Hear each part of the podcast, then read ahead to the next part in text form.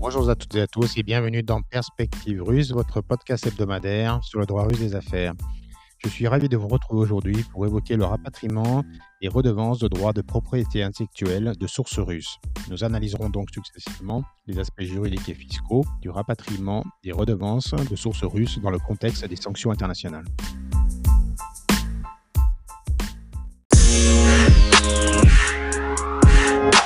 D'un point de vue fiscal tout d'abord, les retenues à source s'appliquent sur le paiement des redevances de sources russes. Le taux de droit commun est de 20%, sous réserve des dispositions des conventions fiscales internationales plus favorables. En effet, notamment sur la base de la convention franco-russe, ce taux peut être ramené à 0% si un certain nombre de conditions sont réunies. Il s'agit notamment de l'obtention d'un certificat de résidence fiscale, d'une lettre du bénéficiaire effectif, qui est établie en la forme libre, d'un certain nombre de pièces justificatives du statut de bénéficiaire effectif. On notera pour autant que les autorités fiscales russes recommandent en pratique de ne demander que la copie du contrat de licence. Toutefois, la décision finale revenant à l'inspecteur fiscal de rattachement, aucune garantie ne peut être donnée en amont sur l'approche qui sera finalement retenue. Enfin, il conviendra de noter que la Russie ayant été inclue par décision du Conseil de l'Europe du 14 février 2023 dans la liste noire européenne des paradis fiscaux, de ce fait, et conformément aux dispositions de l'article 238-0-A du CGI, la Russie devra être inclue dans la liste française des États et territoires non coopératifs, dite ETNC.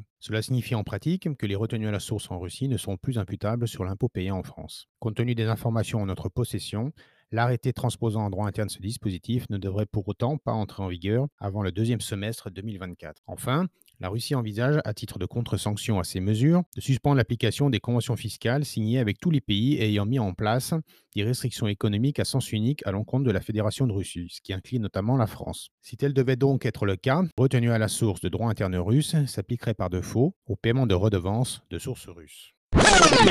D'un point de vue juridique par ailleurs, à titre de contre-sanction, les autorités gouvernementales russes ont mis en place un double mécanisme visant à restreindre le droit au rapatriement des redevances de sources russes. Sous réserve de produire un certain nombre de justificatifs, soit les paiements au profit des bénéficiaires étrangers pourront être opérés, soit à l'inverse, ils seront consignés en roubles sur un compte de type O auprès d'une banque accréditée russe. Les conditions juridiques qui doivent être remplies sont définies dans différents textes de référence. Je pense en particulier à la résolution du gouvernement numéro 430-P du 5 mars 2022, au décret présidentiel numéro 322 du 27 mai 2022 et aux clarifications du ministère du Développement économique du 19 juillet 2022. Ainsi, selon le décret, tous les paiements associés à l'utilisation et à la protection de la propriété intellectuelle détenus par les titulaires de droits tels que les droits de licence, redevances et même le paiement de pénalités relève de son champ d'application. Il est donc essentiel, sur la base des dispositions du décret, de vérifier s'ils sont effectués au profit de bénéficiaires qui tombent dans le champ d'application des sanctions russes. Il s'agit au premier chef des titulaires de droits d'États inamicaux, les titulaires de droits qui ont publiquement soutenu ou demandé l'adoption de sanctions contre la Russie, mais aussi on notera à titre d'exemple, titulaires de droits qui ont publiquement discrédité l'utilisation des forces armées russes ou les actions des autorités russes en dehors de la Fédération de Russie, ainsi que les titulaires de droits de propriété intellectuelle qui ont mis fin, suspendu ou considérablement limité la production ou la fourniture de biens ou prestations de services en raison de l'introduction des sanctions contre la Russie. Toutefois, le décret prévoit un certain nombre de dérogations. Ainsi, la procédure établie ne s'applique pas dans un certain nombre de cas.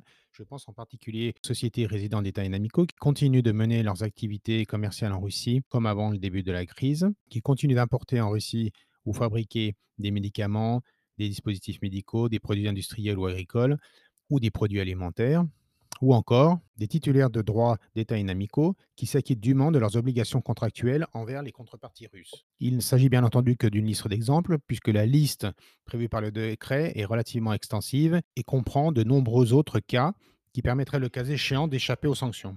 Dès lors, deux options sont possibles. Soit le bénéficiaire des droits de propriété intellectuelle bénéficie d'un dispositif d'exemption, et dans ce cas, les paiements pourront être effectués par le débiteur en Russie au profit du bénéficiaire étranger sans aucune restriction, soit au contraire, le bénéficiaire des droits de propriété intellectuelle résidant d'un État inamical ne rentre pas dans le champ des dérogations, et dans ce cas, les fonds devront être consignés sur un compte de type O en rouble auprès d'une banque accréditée. En pratique, cela suppose donc que le débiteur, le créditeur des droits de propriété intellectuelle et la banque intermédiaire qui consignera les fonds suivent une procédure d'autorisation et de validation afin que les fonds soient dûment transférés sur le dit compte. Il incombera ensuite soit au débiteur soit au créditeur de s'adresser à la commission gouvernementale sur le contrôle des investissements étrangers afin d'obtenir une décision favorable permettant de mettre en paiement les redevances de droits de propriété intellectuelle de sources russes sur la base d'un dossier justificatif. Compte tenu de ce qui précède et à titre de conclusion, il est donc essentiel de bien revoir et qualifier les flux intragroupes. Je pense en particulier aux contrats mixtes qui comprennent à la fois des prestations de services et des droits de propriété intellectuelle afin d'isoler ces derniers et de déterminer, le cas échéant, si les sanctions russes et internationales s'appliquent à ces derniers. Le cas échéant, il pourrait être opportun d'extraire ces droits de propriété intellectuelle des contrats mixtes en modifiant les contrats correspondants à du concurrence. Enfin, il est essentiel de bien coordonner la démarche avec la banque qui aura là encore un rôle décisif dans la validation finale du droit au paiement effectif des titres de